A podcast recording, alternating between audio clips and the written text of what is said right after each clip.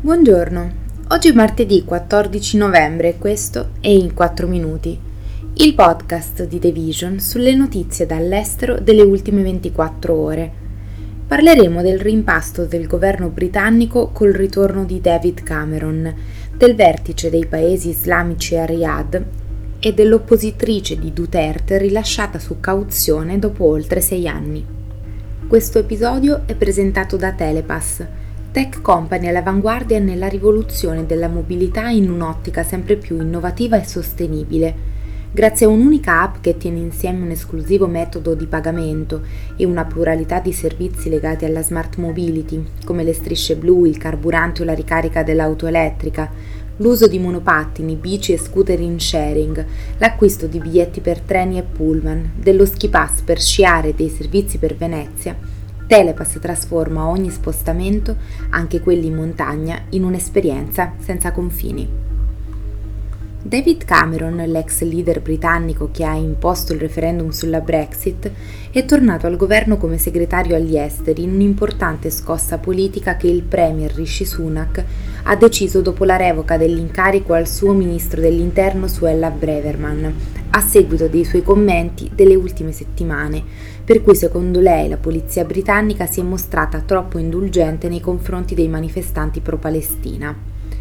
Oltre Manica, Cameron non è un nome facile, perché ricorda divisioni ancora più grandi all'interno della politica britannica. Poche figure politiche sono più identificate con la Brexit di lui, che ha indetto il referendum del 2016, ha condotto una campagna contro l'uscita dall'Unione Europea e poi si è dimesso dal suo incarico quando i britannici hanno votato di poco a favore dell'abbandono del blocco. Cameron è anche strettamente legato alle politiche di austerità del Partito Conservatore, che ha introdotto dopo essere diventato primo ministro nel 2010. Tali politiche sono state accusate di aver lasciato il Regno Unito con un'eredità di servizi pubblici impoveriti e con le forti difficoltà di un servizio sanitario nazionale traballante. Cameron subentrerà a supervisionare la sicurezza interna, le forze dell'ordine e l'immigrazione.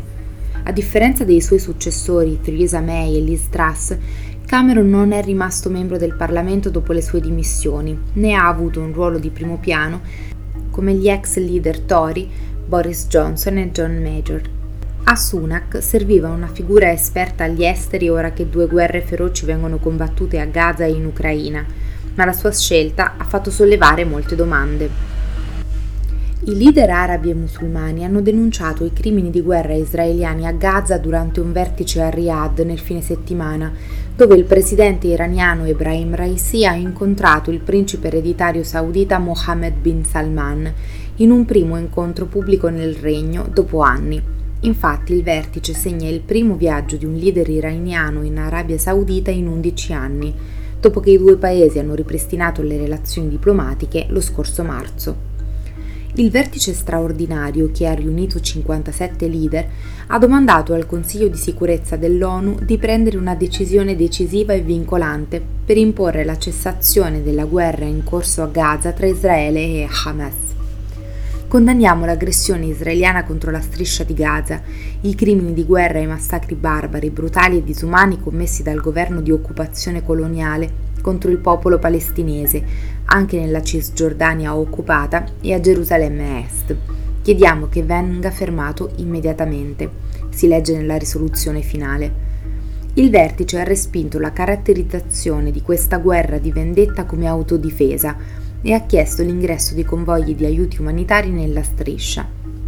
L'Iran è il principale sostenitore del gruppo armato libanese Hezbollah, impegnato quotidianamente in un fuoco incrociato con le forze israeliane al confine settentrionale di Israele con il Libano, nell'obiettivo dichiarato nell'ultimo discorso del leader del gruppo Hassan Nasrallah di tenere impegnato Israele su almeno due fronti.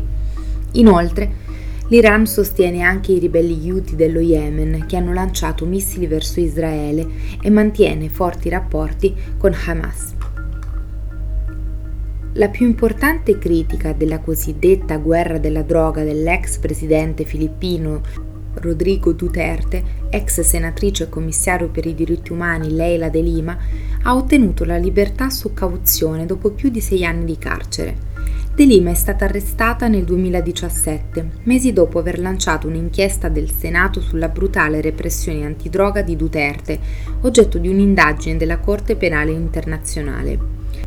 Duterte l'aveva accusata di aver ricevuto tangenti da bande di narcotrafficanti quando era ministro della giustizia tra il 2010 e il 2015 e ha dovuto affrontare per questo tre accuse legate alla droga, due delle quali sono state archiviate. Le è stata poi concessa la libertà su cauzione per l'ultimo caso pendente, che aveva richiesto per motivi di salute. Durante la brutale guerra alla droga lanciata da Duterte, fortemente criticata da numerose organizzazioni internazionali per la sua violenza e i suoi abusi, si stima che tra i 12.000 e i 30.000 civili siano stati uccisi da luglio 2016 al marzo 2019, secondo i dati citati dalla Corte Penale Internazionale. Le stime del governo sono più basse e dicono che almeno 6.252 persone sono state uccise in un'operazione di polizia tra luglio 2016 e maggio 2022, mentre la polizia ha dichiarato che gli omicidi si sono verificati solo per autodifesa. La campagna è stata molto ridimensionata successivamente durante il mandato del nuovo presidente Ferdinand Marcos Jr., figlio dell'ex dittatore Ferdinand Marcos. Questo è tutto da The Vision, a domani.